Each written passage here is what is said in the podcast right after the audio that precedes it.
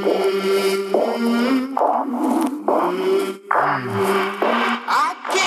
do I know what I think until I see what I say?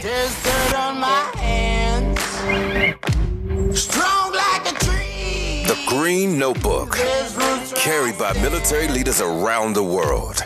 Within those pages are sweat, tears, triumphs, and the hard won lessons of life. Lessons worth sharing.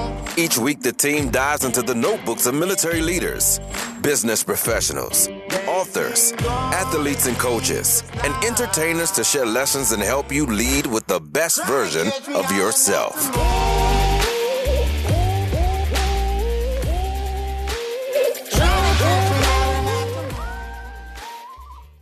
Hey, it's Joe here, and every morning before I crack open a book or sit down to do some writing, the first thing I do is brew an amazing cup of Alpha coffee. They make premium 100% Arabica coffee, and Alpha has some of my favorite blends. They have Dawn Patrol, which is a nice medium light breakfast blend. I also enjoy Charlie Don't Surf, which is a medium Kona blend. And I even get to take Alpha coffee to work with me because they also make K cups. Not only do they have great coffee, they're a great veteran owned business who has shipped over 20,000 bags of coffee to deployed troops. They also offer a 10% discount to members of the military and first responders. And Alpha Coffee has been an awesome company to partner with at From the Green Notebook. So taste the Alpha difference and purchase their coffee today at www.alpha.coffee or via Amazon Prime. Welcome to another episode of From the Green Notebook. I'm your host, Joe Byerly, and this week we're diving into the notebook of Charles Feltman. Charles is the founder and owner of Insight Coaching and the author of The Thin Book of Trust. If you haven't read this book, I encourage you to pick it up. It's less than 100 pages, and it's one of those books that will change the way you do business.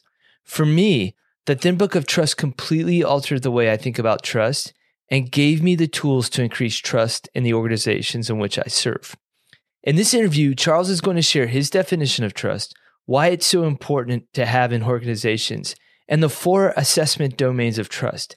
And when he gets into the four domains, it's going to change your belief system. He's going to explain why his domains free us from the limiting belief that trust is all or nothing. And I can't think of a better episode and a better guest to finish out 2021 with. So please welcome to the show, Charles Feltman. Hey, Joe, thank you very much. I'm looking forward to talking with you today. I'm looking forward to this conversation too. And it's funny, a couple weeks ago, my wife reached out to me. I was traveling and she said, Hey, I just heard this guy on Brene Brown, and I think he'd be perfect for the podcast. And I immediately listened to the episode on Spotify and then started trying to figure out a way to get you on because the, the topic you wrote about, the book you wrote, The Thin Book of Trust, is such an important topic for military leaders. Well, thank you, and I'm glad you uh, you thought so. Um, I'm I'm actually very interested to to hear some of your thoughts and have some conversation about this as well. In what ways is it valuable and important? Do you think for military leadership? Glad to share also my thoughts on that. Yeah, that'll be great. So let's let's just start by your definition of trust. So my definition, and it actually, in a sense, it's a definition of trusting, trusting someone. So when we trust someone we are making what we value, something we value, vulnerable to that other person's actions. And we're doing that because A, we think that they will take care of what is valuable to us. They won't harm what's valuable to us. But also, we do it because when we trust someone and they trust us, we can do something that neither one of us could do alone. We can work together and be able to accomplish what we can't do by ourselves. So the definition then is making something I value, or if it's you, it's something you value, vulnerable to that other person's actions. And part of that is that we make a, a risk assessment around that. What's the risk of making this vulnerable? And on the other side of that risk, of course, is that I distrust. I'm assessing that whatever it is I value is not safe with this person in this situation or in any situation. And so I'm making a risk assessment of some kind about that. And so that's part of the definition leads into how do we make that risk assessment? What, what are we doing when we say, I trust you in terms of for the sake of or for what reasons um, am I making that assessment? What are my criteria? Well, I think too, why I thought this was so important is, you know, when I look at all the military organizations I've been in and what we're asking people to do, and you know what we're asking people to do next to the left and to the right of us, like the foundation of all that is trust. And so I, I've been in organizations where the level of trust was high. People could trust each other to carry the mail, to complete the task. And I've also been on ones where micromanagement has reigned supreme because there was a, a lack of trust there. So, like, what have you seen? You know, because that, that's one of the things that, that you've done over the years is is study organization. So, what's the difference from your vantage point of organizations where trust is part of the culture versus ones where it's more of a culture of distrust? Well, yeah, when trust is part of the culture, you do see people talking to each other, being able to communicate clearly, being able to have difficult conversations, being able to disagree and still move forward. It's an incubator for innovation. If people trust each other, they feel free and comfortable to share their ideas with each other without fear of of being I don't know ridiculed, being put down, of having their ideas stolen, um, various. So these are all things, of course, that we value that we're making vulnerable to those other people. So those are some of the things that, um, in my mind, identify organizations where trust is strong, where there is a culture of trust. There's also a kind of a level of camaraderie that uh, is makes being with each other at work in those organizations fun and exciting and challenging at the, all at the same time. And also things get done faster. I mean, I, there's Stephen Covey wrote a book he titled The Speed of Trust, in which he essentially says things go faster. It's a it's a lubricant, so things can move faster in a, an organization where there's trust, and you don't have to go back and deal all the time. So interactions are part of a larger whole as opposed to everything being an, an, individual transaction between you and me in order for us to get forward. So, um, yeah, that, that's sort of what I see in organizations where there is a strong culture of trust. On the other hand, organizations where there's distrust, there's pretty much the opposite. Things don't get done, or it takes a long time for things to get done there's a, a lot of kind of suspicion of each other. There's a lot of time spent defending each person defending themselves. Because when I distrust someone, when I'm saying it, it you know, it's not safe to share what I value here or make what I value vulnerable to other people, I'm going to defend that. I'm going to defend myself against um, what I perceive as uh, attacks, whether they're intentional or not. And so there's a whole lot of energy spent there, and that just doesn't happen, doesn't get spent in organizations where there is trust. And uh, one of the other things that uh, um, I see again, you know, when there is trust, there's a sense of camaraderie. When there is not trust, there's this sense of kind of loneliness. Frankly, people don't connect with each other in in a meaningful way. And so I think there's a lot of loneliness and despair, frankly. There's also resentment and resignation. I've been in organizations like that before where the environment was so competitive that you just couldn't trust that, you know, everybody had your back as you were going forward. And then you're right, like it, it did feel kind of lonely. And I think a lot of times we think that, you know, the perfect organization is one where everybody's high fiving, fist bumping, patting each other on the back saying great jobs but you said in your description of organizations where there's a high level of trust like people can have tough conversations with each other and then grow and move past that. And so, you know, I, I was thinking it back to the leaders that I've worked for who I've trusted and ones who I didn't trust. And when they, the ones I didn't trust, try to give me feedback on something, like I, I recognize that I wasn't receptive to them because there was a do, one of the domains of your definition, which we'll get into in a minute, missing in that. But when I trusted the person, I was way more receptive to the feedback. And I don't know, like I didn't take it as personal as I did with the person I didn't trust. Yes, and that's another piece that's really valuable in any kind of organization is the capacity to give and receive feedback. And if you don't trust the person who is giving you feedback, or conversely, you don't trust that the person you're going to give feedback to is going to take it well, then that feedback doesn't happen. But without that feedback, how are people going to know that they need to change something? That they need to do something different in order to make us allow us all to work better together.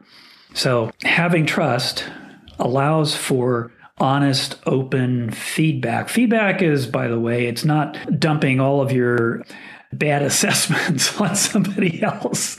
It's uh, giving them input, behavioral input into what they are doing that may be holding us all back in some large or small way, and what they maybe could do differently that would allow for better interactions, better outcomes. So when there's trust, as you just said, that kind of feedback can happen and the whole organization can grow and change and learn. Yeah, I had a boss one time and he used to always say that feedback is a gift. And for me, like that's all I've ever wanted to do was was to do the best job that I could for the person I was working for and so I, I always felt like either the, the positive or the negative feedback I was getting would kind of help vector me in the direction that I needed to be moving for the organization. So you're right. Like feedback isn't just dumping all the all the bad stuff. It's also trusting that that person's being sincere and you know shooting you straight with the good stuff too, not just saying, "Hey Charles, this is a great interview right now," and then secretly being like, "This is terrible." Um, it's uh, which is, is a great interview, Charles. I'm giving you feedback. oh, but, thank you. and so, so I just think that's so important. But you know, you're talking about behaviors, but um, in your book, which I I mentioned in the intro to this episode, the Thin Book of Trust, you also talk about things that happen at a physiological level when we trust and distrust people. Could you talk a little bit about those as well? Sure. So I've um, actually it was really only as I was starting to do some research for the book when I wrote it back in 2008, 2000, yeah, I guess it's around 2008, that I began to really look at the research that's out there. I didn't actually, I didn't even know that there was academic research that showed up in academic journals as peer reviewed articles and all of that stuff um, until I started doing this. And um, that just opened up a whole new world of data and input that I could use. And particularly the research that is done by neuroscientists that has been fascinating for me and there's been a lot of a lot of really valuable and interesting input from that quarter in the last 10, 12, 15 years. Just to summarize it, I guess, it would be to say that we, our brains and our nervous systems have two different networks related to trust. One of those networks, um, I call the trust network, has certain brain structures and certain hormones and, and neurotransmitters that get used to experience and use trust or build trust, if you will, and, and use it. And there's also a distrust network that uses mostly different, but some shared brain structures and some shared neurotransmitters and hormones. So the interesting thing to me is these two systems can be used simultaneously in our in our physiology, our neurophysiology. So they show up at the same time or can. And the part of building trust with someone else and for someone else to build trust with me is to calm the distrust network down. And by the way, when I say calm it down, I'm really, the distrust network is pretty much the same, I think. Again, reading the, the uh, literature, scientific literature on this, pretty much the same as the fight, flight, freeze network, if you will. Calming that down enough so that I can engage the trust network. Quite honestly, it's slower. the distrust network is, works much more quickly. But being able to sort of have ways that I can slow that network down, take a pause, and allow the trust network to get engaged so that I can at least then make um, a realistic determination or risk assessment. Can I trust this person? Can I trust them? Well, we'll talk about this maybe in a minute when we talk about the four assessment domains of trust. But do I need to write them off totally, or can I trust them in some ways and not others? And how do I manage that relationship if that's the case? And so you just you just previewed, and that was a great segue. Like we prepared this ahead of time. I feel like in the military, you know, we say trust and then we automatically equate that to integrity. And so if somebody was to say to me, like, Joe, I, I don't trust you, I automatically get triggered and I'm like, wait, you're questioning my integrity? Which is why I think that your book, The Thin Book of Trust, and, and this conversation is so important because you break trust down into four domains where I feel like now I can actually have a conversation with somebody it's not just attacking their their integrity. We can actually focus on the area where I'm struggling with distrust, or likewise, like with me, somebody can have a conversation with me and can actually give me something actionable to work on. So, what are the four assessment domains of trust that you write about? Yeah, thank you. So, going back to that, um, when we trust someone, we're risking making something we value vulnerable to their actions, and we make that risk assessment. I see us making that risk assessment in four different sort of domains of assessment, if you will. The first one I talk about is the assessment domain of care, which is essentially you have my interests in mind as well as your own when you make decisions and take action. You intend good for me. You're looking after my best interests. Fundamental to me. I think that's that's probably the most fun, fundamental of the four domains, assessment domains of trust, in that if I believe you actually do have my best interest. You have my back. I'm going to give you a lot of leeway, maybe even in some of the other domains. But we'll come back to that in a minute. And then there's the domain of sincerity, which is what you were talking about, Joe. I define that as a combination of honesty and integrity. That is, I assess that when you tell me something, I can I can take it to the bank. I can count on that that to the best of your knowledge, this is true from your perspective. And so I, you know, I could count on it in that respect. And also that you act with integrity. That is, your feet and your mouth are pointing in the same direction, if you will. That um, if you tell me something, you're going to act in accordance with that. And this is one where we actually can see it often in somebody else's body. I mean, I'm sure you've had the experience of listening to somebody say words and looking at your their body and saying, "No, this person is not in integrity around what they're saying at the very least, and maybe not in integrity at all." So, just an example: the the um, team leader who says, "Hey, you know what? I believe I'm a big believer in feedback. I think that feedback is really valuable and important. And then the first person who tries to give him feedback on the team gets cut down. That's not something in the domain of sincerity that I would trust. So I can say, yeah, I, I can't trust that person's sincerity or integrity or honesty. So that's the second domain. The third one is what I call reliability, which is very simply you keep the commitments you make, the specific commitments. So if you say you're going to have such and such a, a report, for example, you're going to have this report done and on my desk by four o'clock on Thursday afternoon, that you'll actually do that. And if not, for some reason, you'll give me as much advance warning about that as possible and have a good reason for not being able to do that. And then we can readjust our, you know, readjust the commitment that you have if it's at all possible. But that sense of reliability that I can count on you to do the specifically deliver on your specific commitments. So I just to interrupt that one, like I, as I was going through these, I think that one for me, for, for whatever reason, like I want people to know that I'm reliable. And so one of the things that I'll use is I will tell you like, hey, I'll have this to you by Thursday at four. And to me, like I'm so dead set on the idea of being reliable that I will kill myself in order to make that deadline to get what I promised you. And and so I, I just uh, like that's something that I, I do with myself to to to keep keep progress going. Is if I say it out loud, then I'm going to follow through. And I will lose sleep at night, Charles, if I'm like realizing that I'm approaching a deadline and like I can't deliver. It's so when I was reading your chapter on reliability, which we'll get into in a minute, there were so many things there. It's really hitting home with me. Yes. And so let me just comment on that.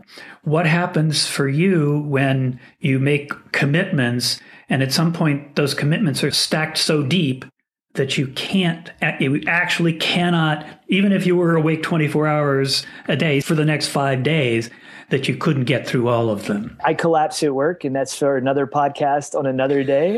that we could we could talk about like my issues with my commitment issues, but I'm not being interviewed, Charles. You are. So let's just go ahead and move on to the fourth domain. and the reason I ask that question is because I see it so often in organizations where people are overcommitted and so their reliability suffers because they are overcommitted. And there, there can be multiple reasons why they're overcommitted. One is they have a hard time saying no.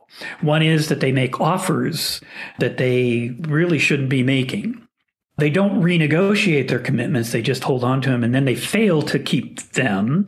And so then they feel bad about themselves. But I see this is a constant issue in organizations. And so if that happens and I'm the one who's on the receiving end of your commitment and you don't deliver once, okay. Twice, eh, I'm beginning to get a little suspicious. By the third time, I'm beginning to distrust you and your ability to deliver on your commitments.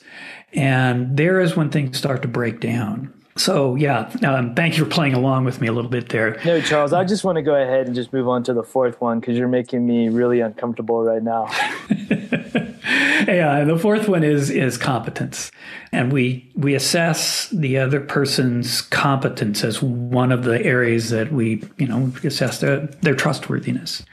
Does that person have the expertise, the knowledge, the experience, um, you know, the, the resources even to do what we're asking them to do and or to do what they're saying they can do. So that that person's on the team and their role is to provide input about, I don't know, what's going on in this area of intelligence or whatever. And they don't really know how to do that that's going to be a, a, cause for distrust and it's going to create some breakdowns in the team. But quite often, in fact, mm, probably 80 or 90% of the time, distrust is created when there are not shared standards for um, competence. So when you and I, we're not working off the same uh, book of standards. And so the fix there quite often is for you and I to have a conversation about what are the standards of competence here and be very specific about that.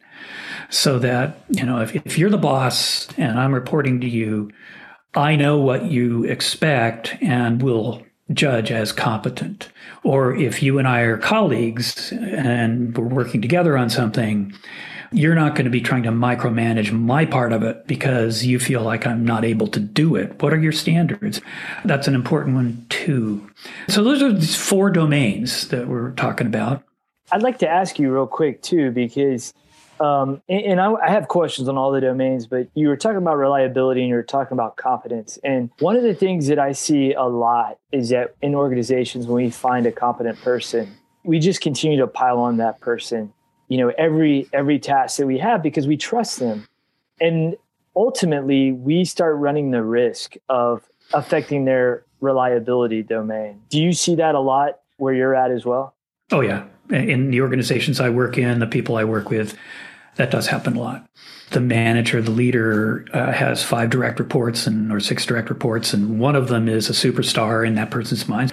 And they're the person who will lose sleep in order to meet their commitment. So I can I know that too. I know those these things about them. So whenever I have anything to do that's important to me, I will pilot on that person. And that's a huge mistake on the part of the leader. The leader needs to be able to have the conversations with the other people in, that report to her or to him that will change the the story there that will change those other people's ability to deliver whether it's no matter what it is but understanding what the barriers are for them to deliver at the level with the level of competence that I'm looking for One of the values of having these four different trust domains is trust is no longer this just big on off switch. That trust actually is something that is based in behavior and not a moral deficiency. And so, if it's based in behavior and we can identify the behavior, we can look at the trust domain that um, the domain that we're having some concern about, and then what's the behavior or what are the behaviors that would allow us to trust this person. We can two things. We can for one thing, we might be able to trust them in the other domains and continue to have some kind of a relationship, useful relationship with them and at the same time build some kind of boundaries that protect us for in the domain that they are not able to be trustworthy in for now and then also to be able to have productive conversations with them that can change that that can allow us to rebuild or build strong trust you know as i look at across all the domains i would say like the one i feel like is probably the squishiest of them all is the care domain.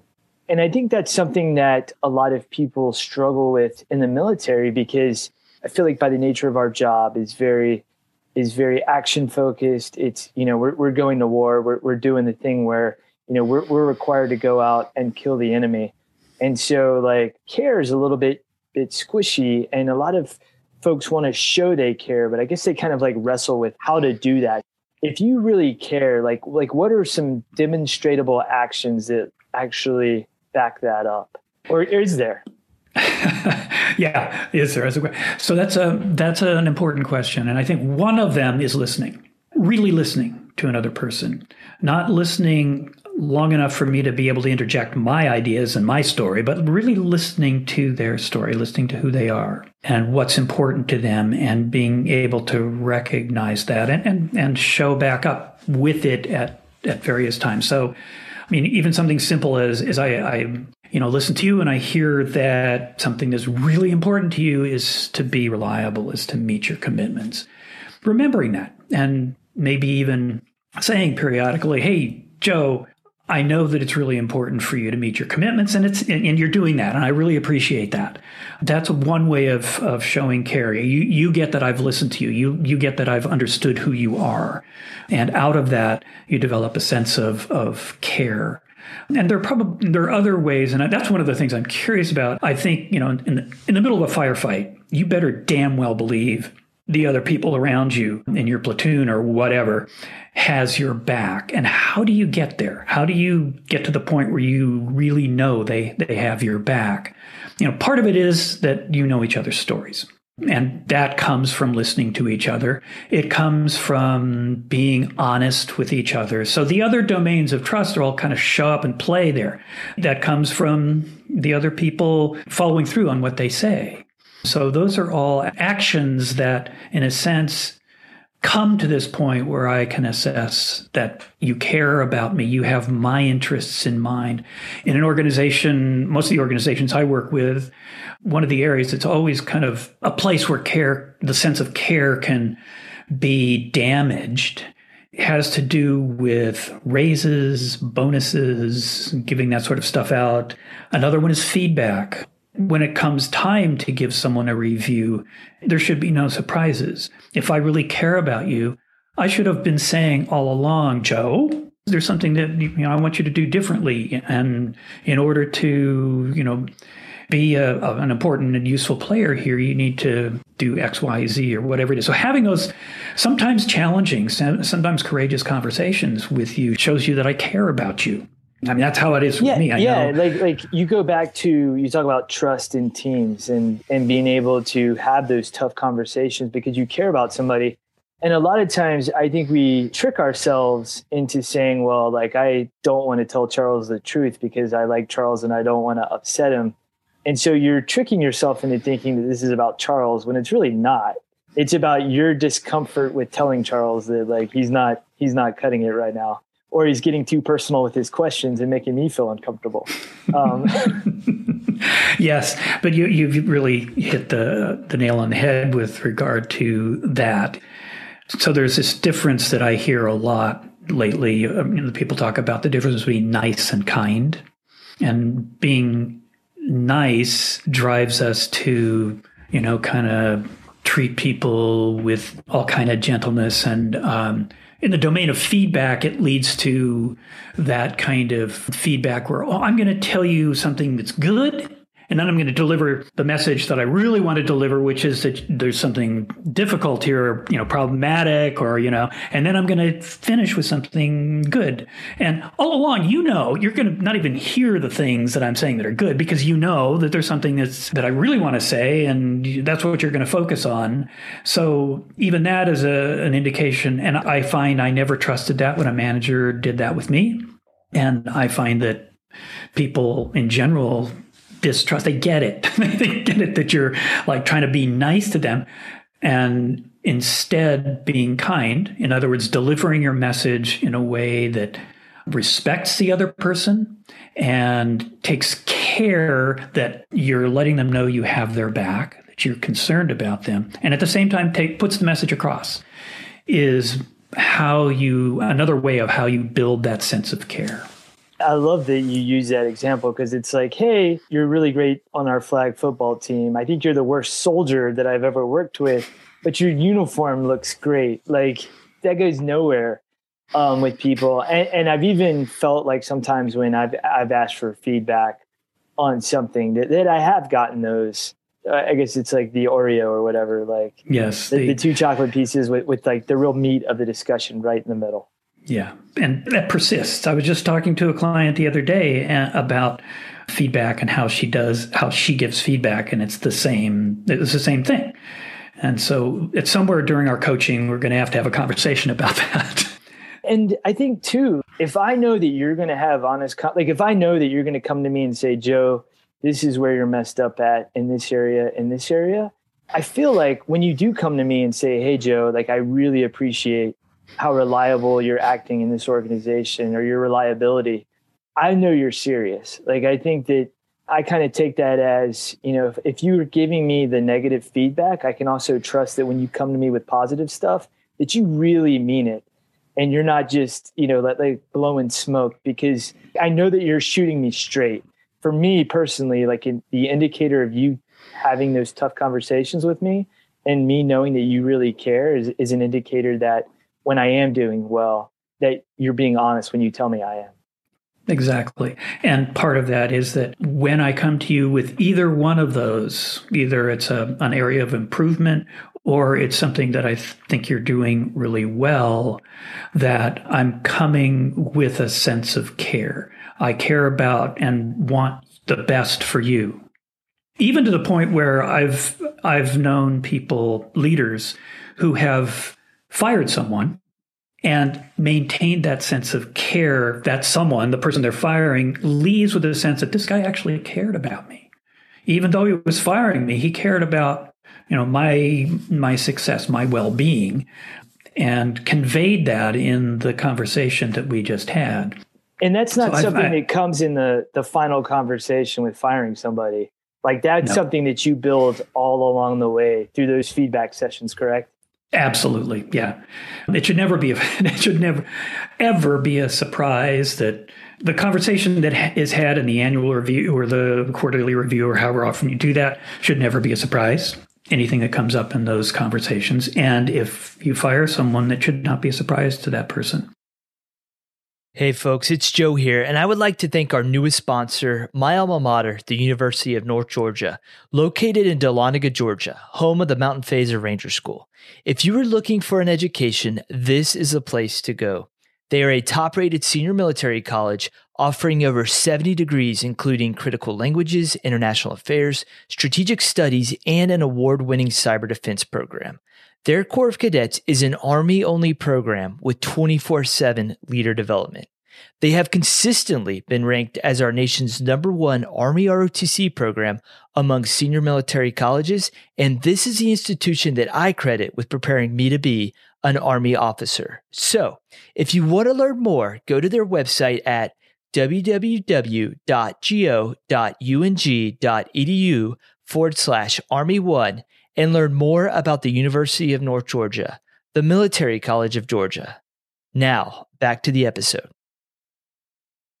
So the next thing I want to talk about is uh, so that's care. So let's talk about sincerity, which which I felt like you we went back and forth with care in that as well. But one of the things that you talk about in the book is internal congruence and external congruence, and I really like how you frame that. Could you describe that? Yeah, so let's talk about internal congruence first, which is really checking with myself as I check in with myself am I pretty much aligned internally around what I'm saying or what I want to say to someone? And am I able to and willing to follow through and act in a way that is congruent with what I'm saying? And a lot of leaders that I've worked with, a lot of people, me included, can have aspirational values or we, we want to do something, but we aspire to be a certain way, but we haven't actually gotten there inside yet. We are unable to, as yet, actually act that way consistently. So, so this podcast for me is is aspirational, Charles. Like this is everything I'm saying today is where I want to be. Uh, in reality, I fall short all the time. I just want to throw that in there while you're on the topic. Well, and I think that's actually appropriate. We need to have aspirational goals for ourselves, and it's important to aspire to certain ways of being and then work to get there, which is part of that internal you know, congruence is okay, I aspire to be deeply emotionally honest with people, for example. This is use something that um, I talk about a lot with my clients is being emotionally honest as well as factually honest or intellectually honest. Um, I aspire to be emotionally honest with people am I prepared to take the steps to do that? To really kind of check out my own emotional states and share those with people I'm in conversation with in a way that moves the conversation forward?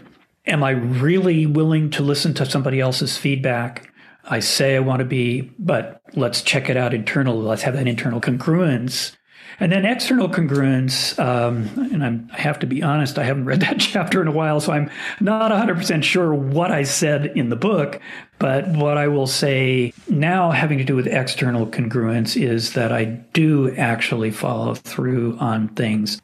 And as I said earlier, part of external congruence is that my body and my emotions and my words are all in alignment. So when I talk to you and I say, this is whatever, this is something that I really believe in, there is that congruence and you can see it, and that I follow through. That as time goes by, you can see me consistently following through with it. And sometimes I, I may screw up and not. Um, that's part of life. And that's part of, oh, we could go into a long conversation about forgiveness, but um, one of the important things about values of forgiveness is that it allows all of us to be human and occasionally make mistakes. Yeah, I like to go back to something you just said, and, and, you were what you wrote in the book is the same thing you just said. So you were congruent there. You talk with you working with your clients on being emotionally, factually, and intellectually honest. I'd like to go back to that a little bit because one of the things that I've gotten into within the last year is is really putting an emphasis on reflection.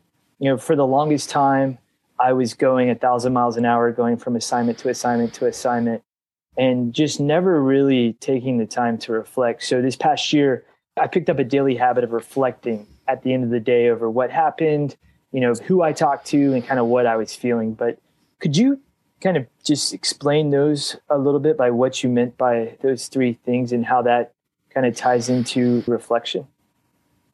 Yeah, that's an interesting that's an interesting concept, and I love reflection. So um, that's something that uh, I urge my clients to do. They don't always do so, but I love that you're doing it. That's it's great to hear. So intellectual, or actually, I was equating intellectual and, and factual honesty um, in a sense, or they're they're more or less the same in my mind. Um, maybe not completely, but when I say I'm factually honest, when I claim to be factually honest, I'm claiming that what I say to you, you can go out and observe is true. And you could ask, you know, 10 other people and they'll all agree that, that it's true, or at least nine of them will. And so I'm delivering, I'm giving you something that I, to the best of my knowledge, no is true. I may find out later that it's not, in which case I need to go back to you and tell you, oh, you know what? I found out that what I said wasn't true. You know, the, the earth, it turns out, really is round. And so there's the factual piece, but there's also, the, I guess, the intellectual piece in that I share with you how I came to the belief that I have, the stance that I have around this. So I'm not just talking, I'm not just saying this is true and believe it or not, you know, but you ought to believe it because I said it. Giving you the intellectual piece of the background, the, the how I came to think this way. And then there's the emotional honesty piece. And in fact, emotions are really critical to how we interact with each other. I've, I find this more and more to be a really important piece. The mood in which I talk with another person and they talk with me has a whole lot to do with the outcome of that conversation. So being emotionally honest, first with myself. So I might have a conversation with my wife in which I'm in a mood of resentment, but I'm kind of pretending to be, uh, you know, somewhere else. I'm pretending to be calm and clear, when in fact there's this resentment going on in the back of my mind, and it's shadowing. It's it's it's affecting what I'm saying in ways that I don't even notice. So emotional honesty is first being honest with myself. Oh God, yeah, I, am actually. That's the mood I'm in, and I probably shouldn't even have a conversation with my wife in this mood. Um, but if I find myself in this mood as I'm having the conversation with her, I notice, oh yeah, I really am in a mood of yeah resentment. Okay, then I may need to back off and say, look, I'm I'm we're in this conversation, and I realize I'm kind of resentful, and this is where the resentment is coming from. This is my story about the resentment. So, how do you want to go forward? Do you want us to take a break or should we go forward in this conversation? I think I can shift now that I notice that I'm in a mood of resentment. Maybe I can begin to shift and come to a, a mood of acceptance around this or whatever it is. So, shift, being able to shift moods as well as notice our own moods. So, your question was how does that impact reflection? So, reflection is a tool for becoming more emotionally observant, as well as intellectually observant and factually observant. And it's also a way of creating intellectual and emotional agility. That is the ability to be open, to you know, stand in what we believe, and at the same time be open to listen to someone else and be able to at least hear where they're coming from. And then also the ability to be in a mood, recognize it, and shift it if it is more useful to have this conversation or do this whatever in a different mood. Yeah, I mean that has helped me out so much in my marriage lately, and you know, just just in work relationships is is being honest with myself. Like, hey, I am, you know, I'm rocking ten percent energy right now. Like, this is not the time for me to have a really tough conversation because it's just not going to go over well. Like I'm going to not going to assume positive intent. It's just going to go down a, a bad path, which will eventually end up hurting one of those domains of trust. And so like, you know, we're talking about interacting with other people and, you know, just those importance of those relationships, especially in our organizations. So one of the things that I've noticed a lot in organizations, and this we're going to kind of shift gears a little bit to reliability, is that when we ask people to do stuff, or like if people start having the conversations in meeting, there's two types of request indirect and direct request, which you talk about. But I feel like we mess these up a lot of times in meetings, and then we end up people's reliability suffers because of that. Yeah. So getting to the point where you have a strong commitment to do something that you can actually follow through on starts with making a clear and complete request. And part of that is direct, direct request.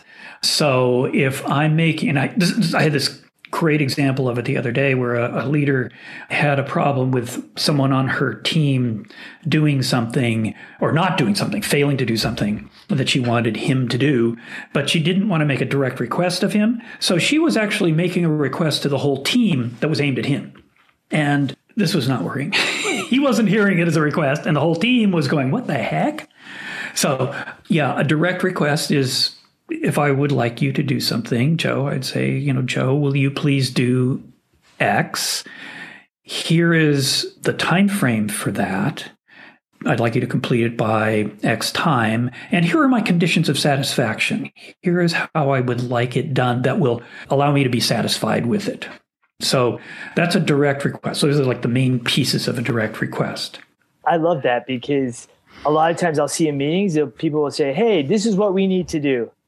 And then that's it. Well, actually, like there's only one person in the room that can do that. And you didn't, you didn't provide those other things that you just said and it ends up just creating so much confusion.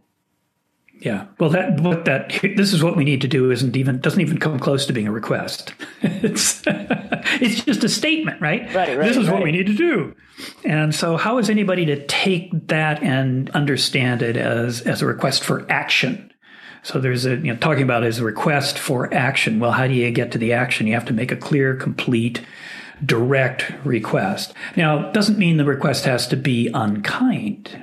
You know, Joe, can you please? And then the other piece of that is that the other person has the ability to respond. And there's, you know, four, essentially four responses. The first one is yes, which means, yes, I will do exactly what you asked me to do that's the only response we have in the military, Charles, is yes. So you can just go ahead and don't even worry Skip about the other. Yeah. yeah. Okay. what, what are uh, those? Okay. So there's there's the yes, but if you have not given me all the information I I need in order to actually say yes, in other words, perhaps there's a squishy time frame like ASAP that's not going to be useful for me. I'm, I'm kind of now going, okay, I've said yes to this, but I have no idea when it's actually due. So, yeah, as my boss giving me the request, I mean, I can just shove it up to the top of the, the queue when in fact my boss actually you know, doesn't need it for a week and a half. So it causes all kind of pain and suffering there. So there's yes, I'll do exactly what you're asking me to do as I heard it. There is no, I'm not going to do it. That releases you to go find somebody else to do it. Usually it's a no, and this is why. There is a uh, counteroffer, which is, you know, I can't do what you're, it, given all the things that are on my plate right now, I can't deliver this by Thursday at four. It just is not going to work.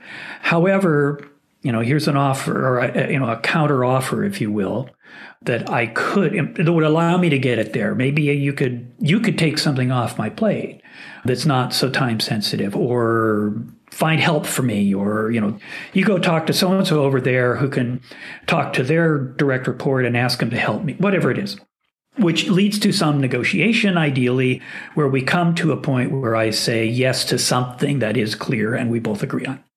And then the fourth one is simply what i call commit to commit which is to say to you joe i need to check in with some things. I need to find out if I'm going to have the support available to do this in the time frame that you need it and all that stuff. So I'll get back to you by four o'clock and and let you know what's going on here.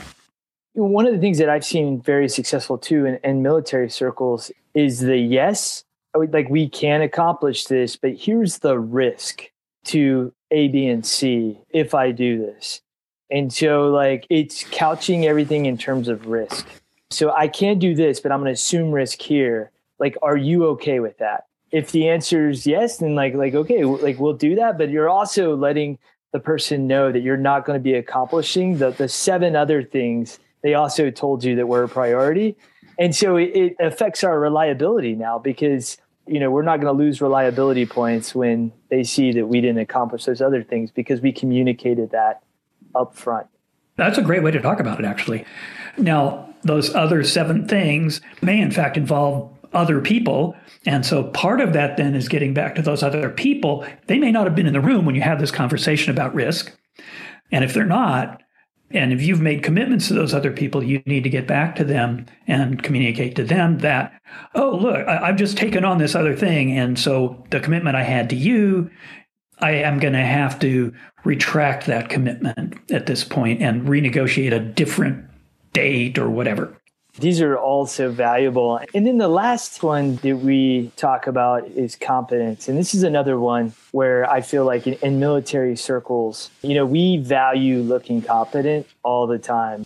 And a lot of times we'll confuse competence with somebody's ability to look the part versus like what, what they actually bring to the table. And so how does and you had a quote opening the chapter on confidence that i absolutely love. I, will uh yeah if you can find it and read it. I don't think i can find it quickly.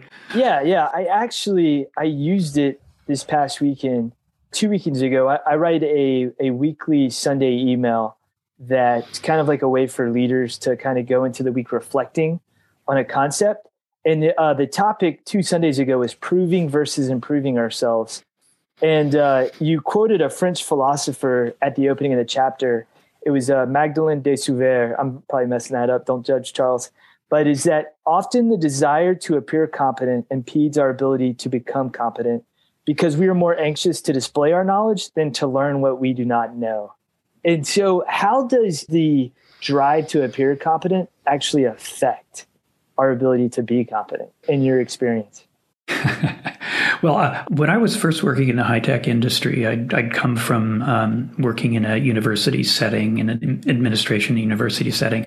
Um, I had some some technical knowledge enough to have gotten the job and to sort of be, you know, okay, but in a, an engineering technical company, I thought that one's technical capacity or ability or knowledge or understanding, expertise was really, really, really, really important. And I was going to be judged by that and that alone most of the time by these engineers who knew what they were doing and uh, by other everybody else in the company. And so um, I would kind of try to, you know, I'd, I'd, hear a new term or a new idea or concept, and I would try to figure it out, learn what it was. I'd act as if I knew it, and then try and figure out what it was. And sometimes I could, but sometimes I didn't. And when I didn't, I didn't ever learn what it was. I was having, I'm stuck. What do I do?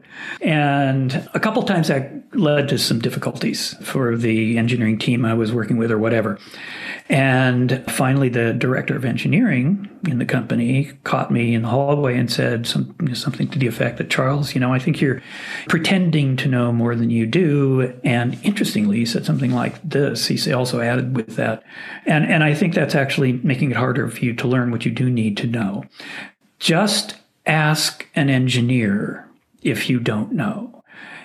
The engineer will tell you far more than you ever wanted to know about that, whatever it is, and you will learn what you need to learn here. So I was getting in my own way for learning, and I was also actually creating distrust in the domain of, of sincerity along the way.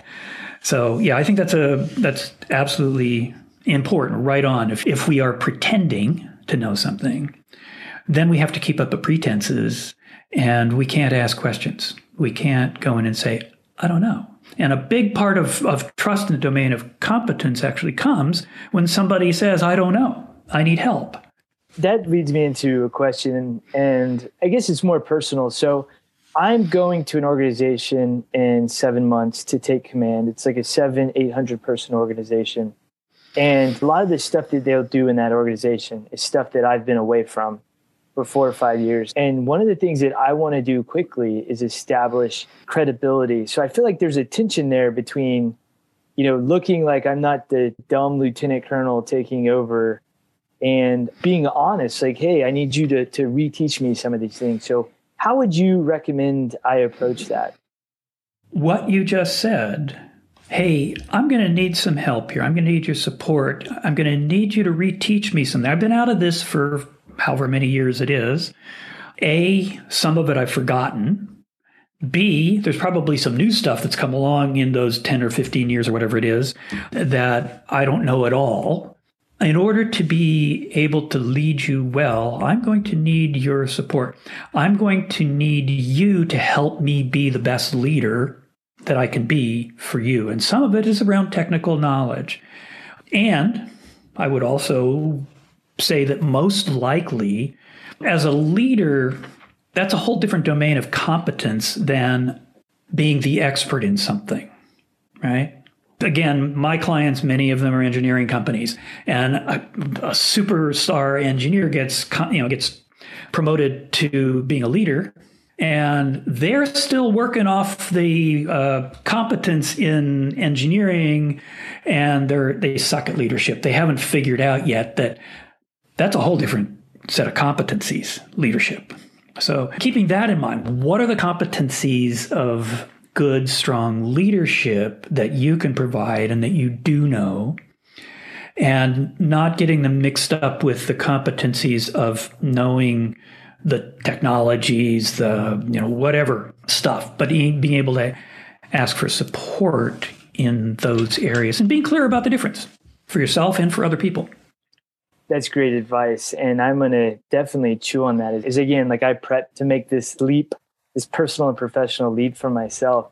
A question I have, I guess, is you weaved a lot of action steps throughout this, which which I think is awesome. But like, what happens if I mess up, right? Like, what happens if I do something that betrays somebody's trust? Like, what do I do next? Well, hopefully, for your sake, they'll let you know they'll be direct and honest with you. And they'll come and say, Joe, I'm struggling with something that you've done.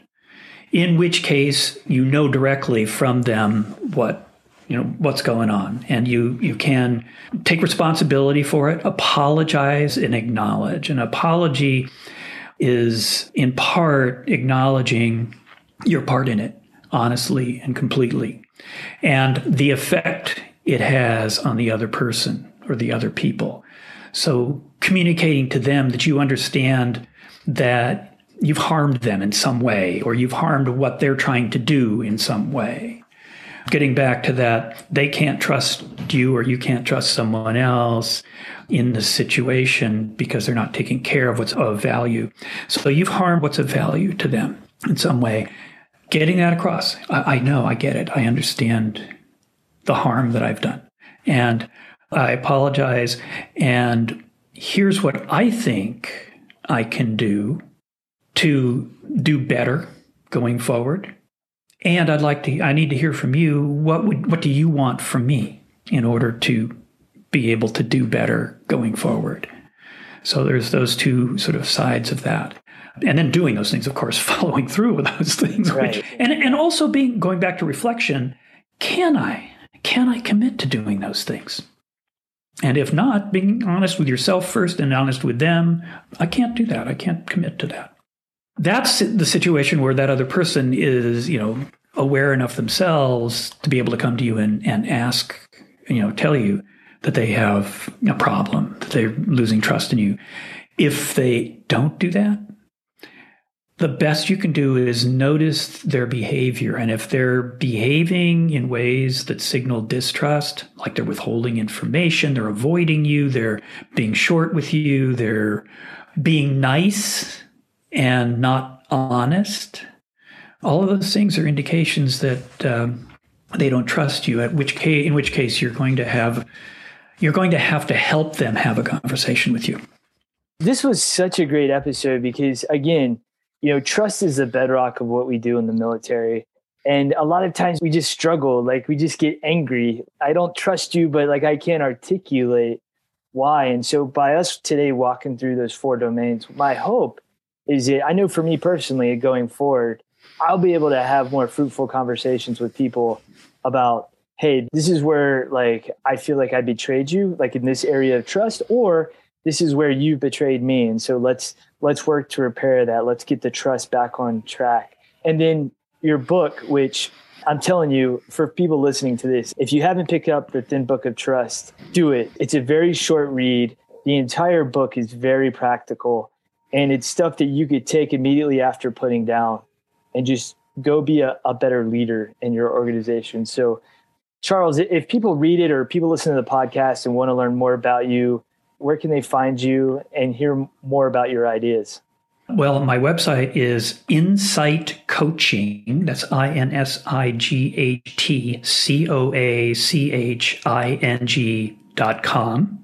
And you can find out more about me. You can also find out how you can get the book. You can also you can buy the book from Amazon sometimes. They have a weird Sometimes they'll say it's out of stock when they have hundreds of copies on their shelves. You can also get it from Thin Book Publishing, which is the publisher. You can get it directly from them. So those are a couple of ways of, of doing that. So yeah, check me out. Check out the insightcoaching.com website. And I also, I guess I want to say before we end, One of the things that I want to get across all the time with my clients, with people I talk to about trust, is that trust is a competency. That is, it's something that can be learned, it can be improved, and it can be practiced regularly. And you have to just know what you're doing. You have to have an awareness of what builds it and what can damage it so that you can do the things that build it and avoid the things that damage it. So that's really key in this whole thing is it's a competency. It's not a moral issue. There is some moral issue to it at some point. You have to you have to decide you want to be trustworthy with other people. Once you decide you want to be trustworthy with other people, it's all down to the behavior and knowing what behaviors build and what behaviors damage and all that stuff.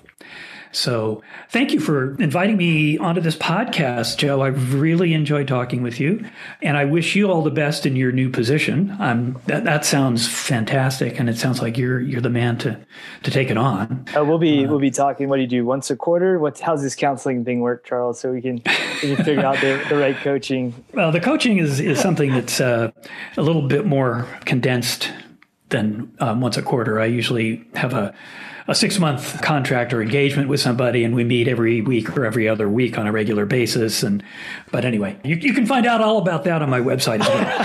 Thanks, Charles. Well, thank you so much for your time today. This was an amazing episode, amazing opportunity, and uh, I, I look forward to continuing to learn from you.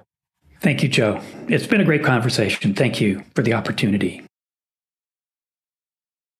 Thank you again for listening to another episode of From the Green Notebook podcast. If you enjoyed the show, please give us five stars wherever you listen to podcasts. It helps us gain visibility and the opportunity to help more people on their leadership journey. Also, make sure you check out our website at www.fromthegreennotebook.com. There, you can listen to past episodes, read leadership articles written by military leaders from around the world, you can sign up for our monthly reading list email where you can learn about new books that are coming out and our Sunday reflection email that comes out every Sunday morning is really short. It's a two minute read, but I guarantee you it's going to start your week off on the right foot. Finally, make sure you follow us on Twitter at FTGN Notebook, and you can find us on Instagram and Facebook by searching for From the Green Notebook. Again, thank you so much for coming on this journey with us. I am humbled by the opportunity to learn these lessons alongside you. So please join us next week for another episode of From the Green Notebook, where we're going to help you lead with the best version of yourself. I came from the mud. There's dirt on my hands.